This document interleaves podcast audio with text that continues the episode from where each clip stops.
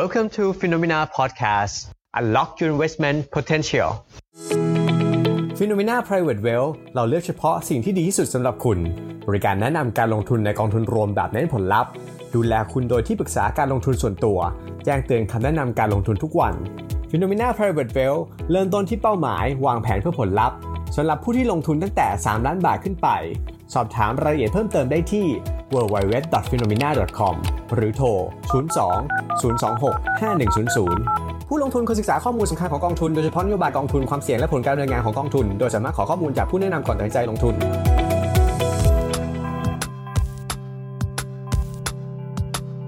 สวัสดีครับ พบกับรายการ The Market Podcast รายการที่ไม่ใช่แค่เล่าข่าว แต่เป็นการเจาะข่าว เจาะประเด็นเพื่อให้นักลงทุนรู้ก่อนเทรดครับ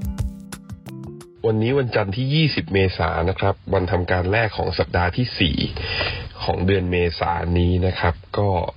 เราก็ผ่านการใช้ชีวิตโดยการ work from home มากันเนี่ยก็หนึ่งเดือนเต็มๆนะครับ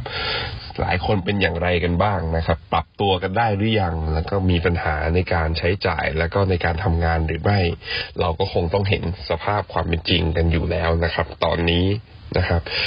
สำหรับ The Market Podcast ในวันนี้เนี่ย ผมมีประเด็นที่น่าสนใจที่จะเล่าให้ฟังอยู่ประมาณสักสี่ห้าประเด็นด้วยกันนะครับ ประเด็นแรกที่อยากจะพาไป แล้วก็ชวนให้ลองคิดถึงประเด็นนี้ก็คือ การที่ประธานาธิบดีทรัมป์ของสหรัฐเนี่ย มีการประกาศนะครับ แล้วก็กล่าวโจมตี WHO จริง ๆ แล้วก็กล่าวโจมตีจีนมาตลอดด้วยนะฮะว่าให้ข้อมูลกับทางประเทศสมาชิกค่อนข้างล่าช้านะครับ แล้วก็ไปตำหนิว่าไม่รับ ไอ้คำแนะนำที่ทางประเทศไต้หวันเนี่ยมีการส่งอีเมลเนี่ยแจ้งให้ WHO ตั้งแต่ปลายปีที่แล้วนะครับ โดยทาง WHO เนี่ยจริง ๆ แล้วคือประเทศไต้หวันเนี่ยไม่ใช่เป็นประเทศสมาชิกที่อยู่ที่อยู่ใน WHO ก็อาจจะทาง WHO ก็อาจจะให้ความเห็นในมุมนี้นะครับ แต่ว่าในมุมหนึ่งก็คือว่า เขาบอกว่าอาจจะเป็นประเด็นทางการเมืองหรือเปล่า เพราะว่า WHO ครั้งนี้เนี่ยให้ข้อมูลหรือว่าส่งข้อมูลให้กับประเทศสมาชิกพร้อมกับเตือนภัยว่าเป็นการระบาดหนักหรือว่า pandemic เนี่ยก็คือใช้ข้อมูลจากการระบาดในจีนเป็นหลักนะครับ ซึ่งตรงเนี้ยก็ทำให้ตัวโดนัลด์ทรัมป์เองก็กล่าวหาแล้วก็โจมตีจีนว่าปกปิดข้อมูล แล้วก็ตัวเลขผู้เสียชีวิตหรือผู้ติดเชื้อในจีนนั้นอาจจะเกินจริง นะครับ ซึ่งถ้าเรามองอย่างเป็นกลางในประเด็นนี้เนี่ยก็อาจจะยอมรับได้ว่า WHO เนี่ยมีการประกาศ pandemic ค่อนข้างล่าช้าคือ วิธีการคือดูจากจำนวนผู้ติดเชื้อเป็นหลักนะครับ แต่ว่าคือณวันที่ WHO ประกาศกับวันนี้เนี่ยจำนวนผู้ติดเชื้อเนี่ยก็คือเพิ่มขึ้นอย่างมากและอย่างมีนัยยะนะครับ ก็แสดงให้เห็นว่าการประกาศนั้นค่อนข้างคือมีความแม่นยำแต่ในมุมหนึ่งคือถ้า WHO ประกาศ แล้วปรากฏว่าตัวเลขไม่ได้เพิ่มขึ้นเลยนะครับ ก็อาจจะโดนกล่าวหาอีกอยู่เช่นเดียวกันหรือเปล่านะครับ อันนี้ก็เป็นประเด็นที่เราไม่สามารถรู้ได้นะครับก็อีกประเด็นหนึ่งที่น่าสนใจคือจริง ๆ แล้วคือ ถ้ามองอีกฝั่งหนึ่งการที่ประธานาธิบดีทรัมป์กล่าวหา WHO นะครับ แล้วก็จะงดเงินอุดหนุนเนี่ยต้องอย่าลืมว่า ทรัมป์เองก่อนหน้านี้ก็บอกว่าไวรัสตัวโคโรนาไวรัสหรือโควิด -19 เนี่ย ก่อนหน้านี้ก็บอกว่าเป็นเรื่องหลอกลวงนะครับ ที่ชาวจีนประเทศจีนเนี่ยขึ้น ใช้คำเรียกว่า Chinese ไวรัสนะครับ ซึ่งตัวทรัมป์เองผมเชื่อว่าในประเด็นเรื่องนี้เนี่ยประกอบกับศักยภาพในการหาข้อมูลทั้งกระทรวงกระทรวงสาธารณสุข และผู้เชี่ยวชาญทางด้านข้างในสหรัฐเองทรัมป์ก็คงมีข้อมูลที่เป็น secondary source นะครับ หรืออาจจะเป็น เป็นเป็นข้อมูลชุดแรกเลยด้วยซ้ำไปที่ทรัมป์ใช้ในการวินิจฉัยหรือดูก่อน WHO เนี่ย ก็ควรจะมีข้อมูลนี้ยืนยันมาก่อนอยู่แล้ว เพราะนั้นการกล่าวหาหรือกล่าวอ้างโจมตี WHO อ่าส่วนตัวแล้วผมคิดว่ามันเป็น เรื่องทิศทางของประเด็นการเมืองมากกว่าก็คือ หาทางลงให้กับตัวเอง เพื่อให้ตัวเองจะไม่ถูกกล่าวหาหนักว่าการที่อเมริกาเนี่ยมีผู้ติดเชื้อมากที่สุดในโลกณตอนนี้ ไม่ใช่เป็นเพราะว่าการตัดสินใจของประธานาธิบดีนั้นผิดพลาดนะครับ อันนี้คือสิ่งที่ผมเชื่อว่าทรัมป์ต้องการมากกว่าการที่จะโจมตี WHO อย่างเดียวนะครับ นอกจากนี้นะครับก็อีกเรื่องหนึ่งก็คือว่าจะเห็นว่า คุณทรัมป์เนี่ยเมื่อคืนวันศุกร์เนี่ยออกมาชุดใหญ่นะครับ อีกเรื่องหนึ่งก็คือว่าแจ้งกับทุกๆรัฐนะครับว่าให้สามารถเปิดมาดำเนินการรัฐได้ปกติแล้วก็คือเลิกล็อกดาวน์นะครับอันล็อกนะครับ แล้วก็ให้แต่ละรัฐเนี่ยผู้ว่าการแต่ละรัฐเนี่ยพิจารณาตามความเหมาะสม นะครับ รวมถึงว่าบอกว่ากำลังจะมี new stimulus package นะครับ จากมาตรการจากกระทรวงการคลังอีกประมาณ 2.3 แสนล้าน เพื่อเอามาช่วยกลุ่มบริษัท ที่เป็นพวกประเภท SME นะครับ ซึ่งพอประกาศมาเนี่ยทำให้คืนวันศุกร์เนี่ยตลาดหุ้นดาวโจนส์ครับบวกไปประมาณ 3%ตลาดหุ้น S&P 500 นะครับ ดัชนี S&P 500 บวกไป 2.6 NASDAQ บวกน้อยนะครับ บวก 1.38 แต่ต้องอย่าลืมว่าตอนลงเนี่ยกับตอนช่วง e a r n i n g ็ season สัปดาห์ที่แล้วเนี่ย NASDAQ บวกได้แข็งแกร่งมากกว่า และที่สำคัญครับ Russell 2,000 นะครับ หรือดัชนีตัวหุ้นขนาดเล็กของในอเมริกาเนี่ย เมื่อคืนนี้เมื่อเทียบ 4 ดัชนีแล้วบวกแรงสุดครับบวก 4.4%เพราะว่าตัวนี้นะฮะความคาดหวัง New Stimulus Package เนี้ยพุ่งประเด็นไปที่ SME เป็นหลักนะครับ อันนี้ก็เลยทำให้เซนติเมนต์ของทางฝั่งตลาดหุ้นอเมริกาเนี่ยดูคึกคัก แล้วก็ดูดีเป็นพิเศษนะครับ ซึ่งตรงนี้นะฮะ ล่าสุดดาวโจนส์ future เช้านี้ก็ย่อเล็กน้อยเท่านั้นนะครับ ทั้งทั้งที่บวกแรง แต่ว่าตลาดหุ้นทางฝั่งเอเชียที่เปิดมาแล้วเช้านี้นะครับนิเคอีเดี๋ยวผมดูนะครับนิเคอีลบอยู่ 0.7%นะครับ ออสเตรเลียนะครับ ASX 200 เนี่ยลบ 0.14 นะครับ ไต้หวันเนี่ยเปิดมาก็แฟลตๆนะครับ ไม่ได้บวกอะไร เกาหลีใต้นะครับ คอสปีเปิดมาบวกแค่ 0.27 นะครับ สิงคโปร์บวกนิดหน่อยนะครับ เช้านี้สรุปคือที่เปิดมาบวกได้ไม่ถึง 0.4 0.5%กันทั้งนั้นนะครับ ก็คือไม่ได้ตามข่าวทางฝั่งหรือว่าไม่ได้ตามข่าวดีจากทางฝั่งอเมริกา ซึ่งต้องบอกว่า เป็นสัปดาห์ที่สัปดาห์ที่แล้วจะเป็นตับสัปดาห์ที่ตลาดหุ้นอเมริกา และตลาดหุ้นโลกจะ price in หรือว่ามีโฮปหรือว่ามีความหวังใหม่ ๆ เข้ามาอยู่ในตลาดค่อนข้างเยอะมากๆ จากหนึ่งก็คือว่ากิจกรรมทางเศรษฐกิจ คนเริ่มเชื่อว่าจะกลับมาเป็นปกติหรือเปล่า เพราะทรัมป์กำลังจะประกาศอันล็อกดาวน์นะครับ อย่างที่สองก็คือว่าตลาดเริ่มมองไปไกลมากกว่าแค่ตัว e a r n i n g หรือว่า ผลประกอบการบริษัทจดทะเบียนไตรมาสหนึ่งที่จะออกมาแล้ว คือตลาดไปเชื่อว่าไตรมาสสองไตรมาสสามเนี่ยเออร์เน็งจะกลับมาดีขึ้น อย่างที่สามคือมาตรการในการกระตุ้นหรือช่วยเหลือเยียวยาเศรษฐกิจนั้น ครั้งนี้ react ได้เร็วกว่าวิกฤตอื่น ๆ มาก ๆนะครับ ตลาดยังเชื่อว่า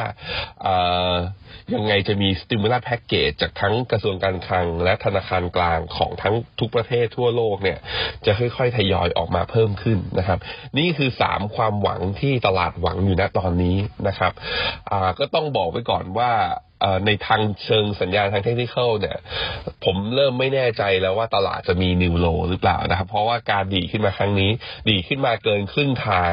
ของขาลงไปแล้วเรียบร้อย ก็แนวต้านสุดท้ายนะครับ ก็คือ Fibonacci 61.8 นะครับ ซึ่งในหลายอินเด็กซ์เนี่ยก็ขาดอยู่แค่ประมาณสัก 3-4%เท่านั้น ก็จะถึงแนวแนวต้านแนวสุดท้าย ซึ่งถ้าผ่านไปได้เนี่ย ก็แปลว่าการฟื้นตัวแบบ V shape นะครับ หรืออาจจะเป็นเป็น square root shape คือขึ้นไปแล้วอาจจะไม่ได้ดีดแรงนะฮะอาจจะไปแฟลตอยู่ข้างบนนั้นอาจจะเป็นไปได้มากขึ้น อันนี้นักลงทุนต้องเฝ้าติดตามนะครับ ใครที่มองว่าเป็น bear หนักๆเนี่ย ตลาดตอนนี้เริ่มเผยมาแล้วว่ามีคนกลุ่มหนึ่งกับมาตรการในการช่วยเหลือครั้งนี้ เข้ามาแอตแทกถึงปัญหาหรือว่าเข้ามา เข้ามาแก้ปัญหาเนี่ยได้ค่อนข้างเร็วกว่าในอดีตนะครับ มาถึงประเด็นต่อมาที่นักลงทุนตอนเช้าเนี่ยน่าจะอยากรู้นะครับ ในวันนี้ก็คือว่าเราเห็นราคาน้ำมันนะครับ เช้านี้ดีดขึ้นมาที่ถ้าเป็น WTI เนี่ยดีดขึ้นมาที่ 24 เหรียญนนะครับ ทั้งทั้งที่วันศุกร์เนี่ยโดนดั้มลงไปเทรดต่ำกว่า 18 เหรียญสาเหตุเป็นเพราะอะไรนะครับราคาน้ำมันไอ้ที่ต่ำกว่า 18เนี่ยเป็นราคาน้ำมัน WTI นะครับ WTI crude oil ซึ่งค้าขายซื้อขายกันเยอะๆก็คือที่รัฐฮิวสตันของอเมริกานะครับ แต่ว่าถ้าลองไปดูเนี่ยราคาน้ำมันที่ Brent นะครับ Brent crude oil ที่ North Sea ทางฝั่งยุโรปเนี่ยยังไม่ได้ลงมาต่ำกว่า 20 เหรียญครับ ราคานิ่งๆ แต่ว่าก็มี gap กันกว้างมาก ซึ่งจริงๆ แล้วราคาน้ำมันทั้ง WTI และ Brent เนี่ยมักจะวิ่งตามกัน แต่ครั้งนี้ WTI เนี่ยอของเดือนอของเมื่อราคาเมื่อวันศุกร์เนี่ยราคาต่ำลงมาค่อนข้างเยอะ สาเหตุเป็นเพราะว่าวันที่ 21 เมษายนนี้นะครับ จะครบสัญญาตัวสั้นนะครับ ตัวฟิวเจอร์ออยไอตัวสั้นเนี้ยของ WTI จะครบสัญญา ก็เลยเป็นเรื่องของการ rollเวอร์สัญญาครับ ที่ราคาวันนี้ที่ดีขึ้นมา 24 คืออตลาดโลกเนี่ยใช้ตัวสัญญา oil future ตัว front month คือเป็นเดือนมิถุนาไปเรียบร้อย ซึ่งราคาตัวตัวมิถุนาไม่ได้ลงต่ำกว่าตามของสิ้นวันที่ 21เมษาที่ผ่านมานะครับ สาเหตุเป็นเพราะว่าระยะสั้นเนี้ย ตัวทั้งตัว EIA ที่ประกาศสต็อกน้ำมันในอเมริกาออกมาเนี่ยปรากฏว่าสต็อกน้ำมันในอเมริกานั้นเพิ่มสูงขึ้นมาก ๆนะครับ จากปริมาณการผลิตที่ไม่ได้ลดลงแล้วตัว demand ของความต้องการใช้น้ำมันของอเมริกา ในช่วง 4 สัปดาห์ติดที่ผ่านมานั้นหดตัวอย่างรุนแรงนะครับทำให้การส่งมอบหรือว่าการซื้อขายคือคนก็บอกโอ้โหจะไปซื้อเพิ่มทำไม inventory สต็อกมันเยอะขนาดนี้นะครับ มันก็เลยมีการ dump ราคาลงมาแต่ที่ราคาของเดือนจูนนั้นยังอยู่เหนือ 20 นะครับ ก็คือตอนล่าสุดตอนนี้อยู่ที่ประมาณ 20 20 24 เหรียญต่อบาร์เรลเนี่ยไม่ได้ลงมาด้วย ก็เพราะว่าตลาดก็มีโฮปอีกแล้วฮะมีโฮปว่าภายในเดือนมิถุนาเนี่ยเหตุการณ์ก็คือจะมีการอันล็อกดาวน์ ก็คือจะเริ่มเปิดโอเปเรตได้บางส่วน แล้วดีมานของน้ำมันจะเพิ่มกลับมาสูงขึ้นอีกครั้งหนึ่งนะครับ อันนี้คือความคาดหวังอีกแล้ว จะเห็นว่าเรื่องโฮปว่าเดือนมิถุนายนนั้นรัฐต่างๆ หรือประเทศต่างๆ จะกลับมาเปิดกิจกรรมทางเศรษฐกิจได้อีกครั้งนั้น price in เข้าไปอยู่ในราคาของประเภทสินทรัพย์ แต่ละประเภทณตอนนี้เข้าไปค่อนข้างเยอะแล้ว เพราะฉะนั้นอีกประเด็นหนึ่งที่เราต้องให้ความสนใจก็คือว่าแล้วตลาดจะผิดหวังหรือเปล่า ถ้าเราเกิด second wave อย่างที่ญี่ปุ่น อย่างที่หรือว่าอย่างที่สิงคโปร์นะฮะเกิดขึ้นมาแล้วทำให้ตัวเลขผู้ติดเชื้อโควิด -19 เนี่ยกับอัตราผู้เสียชีวิตกลับมาเพิ่มสูงขึ้นอีกรอบหนึ่งเนี่ย มันจะทำให้มาตรการ ในในการที่รัฐบาลจะรับมือนั้นอาจจะทำให้เปิดประเทศไม่ได้เนี่ย ก็จะมีความเสี่ยงอันนี้อยู่ด้วยเหมือนกัน ซึ่งเราต้องติดตามดูกันต่อไปนะครับ ก็ผมจบด้วยเรื่องราคาน้ำมันนี่แหละฮะ ก็คือจะเห็นว่าสงครามน้ำมันครั้งนี้ที่ซาอุทำไพรซ์บอลกับรัสเซียเนี่ย มันเริ่มส่งผลอ้อมๆไปสู่อเมริกา ซึ่งเรารู้อยู่แล้วว่าสหรัฐนั้นเป็นพันธมิตรกับทางซาอุมาตลอดนะครับ แต่กลายเป็นว่าเกมนี้เนี่ยทำให้สหรัฐเนี่ยเริ่มเดือดร้อนคือตัวริกเขาหรือว่าการแท่นขุดเจาะน้ำมันของอเมริกาเนี่ยลดลงมาสี่สัปดาห์ติดต่อกัน inventory หรือว่าสำรองน้ำมันนั้นปรับเพิ่มขึ้นสูงขึ้นนะครับ แล้วก็ล่าสุดตัวเลขจาก EIA ก็บอกมาด้วยว่า ตัวที่อเมริกานั้น มีการนำเข้าน้ำมันจากซาอุเนี่ยเพิ่มขึ้นในช่วงที่ผ่านมานะครับ ถึงแม้ว่า OPEC Plus เนี่ยจะประชุมแล้วจะคงกำลังการผลิต จะตรึงนะครับ จะตรึงกำลังการผลิตได้นะครับ ตกลงกันได้แถวๆประมาณ 9 ล้านถึง 11 ล้านบาร์เรล ในช่วงภายในปีนี้ได้ แต่สิ่งที่เกิดขึ้นจริง ๆ อีกหลักอีกอย่างหนึ่งก็คือ ตัวค่าการตลาดหรือตัว OSP ที่ซาอุ ตอนนั้นตั้งแต่ตอนที่ทำ price war กับรัสเซียนะครับ ตอนนั้นเนี่ยค่าการตลาดตัวนี้ทางซาอุไม่ได้ปรับเพิ่มขึ้นนะครับ นั่นแปลว่าถึงแม้ว่าราคาน้ำมันตลาดโลกจะเพิ่มสูงขึ้น แต่ราคาขายน้ำมันจากซาอุก็ถูกลงมากกว่าก่อนหน้าที่จะเริ่ม price war ประเด็นนี้เนี่ยจะทำให้ซาอุกับอเมริกาผิดใจกันหรือเปล่า เพราะว่าการที่ราคาน้ำมันลงมารอบนี้แล้วราคา ค่าการตลาดของ OSP ของตัวซาอุนั้นต่ำลงมา ทำให้ราคาขายของซาอุยังต่ำกว่าคู่ค้าประเทศอื่นๆ เพราะว่าราคาต้นทุนของซาอุนั้นต่ำกว่านะครับ ตรงนี้เนี่ยก็เป็นอีกเกมหนึ่งที่ทำให้ซาอุยังอยู่ในเกมของตัวเองได้คือ ขายล้วน้ำมันอาจจะไม่ได้ปริมาณมากขึ้นอย่างที่ตัวเองต้องการ แต่ว่าอ่าไม่ไม่ต้องการมากนัก แต่ก็ยังมากกว่าในอดีตที่ผ่านมา ซึ่งก็ต้องดูต่อไปครับ เพราะว่าประธานาธิบดีอย่างทรัมป์นั้นเราเห็นแล้วว่าเขาไม่มีมิตรแท้หรือศัตรูที่ถาวร นโยบายอเมริกันเฟิร์สที่ทรัมป์หาเสียงไว้ตั้งแต่วันแรกจนถึงวันนี้ ผมเองส่วนตัวก็ยังเชื่อว่าทรัมป์ยังคิดอย่างนั้นอยู่ เพราะฉะนั้นรัฐอย่างเท็กซัสหรือฮิวสตันนั้นที่ขุดเจาะน้ำมันได้ค่อนข้างเยอะนะครับ แล้วก็เป็นฐานเสียงของทางฝั่งรีพับลิกันมาตลอดด้วยนั้น ทรัมป์อาจจะพยายามปกป้องเกม price war กับราคาน้ำมันครั้งนี้ ด้วยการหันไปตั้งกำแพงภาษีเพิ่มขึ้นกับประเทศที่เป็นผู้ส่งออกน้ำมันเข้าไปหาอเมริกาอย่างซาอุ แล้วทำลายความสัมพันธ์ในเกมยาวหรือไม่ เราคงต้องติดตามกัน สวัสดีครับ สำหรับใครที่สนใจเปิดบัญชีลงทุนในกองทุนรวมผ่าน FINNOMENA เป็นครั้งแรกนะครับ เรามีโปรโมชั่นพิเศษสำหรับชาวพอดแคสต์ครับ เพียงแค่โหลดแอป FINNOMENA มานะครับ ทั้งระบบ Android และ iOS เพื่อเปิดบัญชี และในขั้นตอนเปิดบัญชี ท่านใส่โค้ดว่า hashtag นะครับ podcast 100 hashtag podcast 100 รับไปเลยหน่วยลงทุนในทหารไทยทรารัฐจำนวนมูลค่า 100 บาทฟรีนะครับสามารถอ่านเงื่อนไขรายละเอียดในการรับสิทธิ์ได้ที่ f i n o m e podcast 100สวัสดีครับ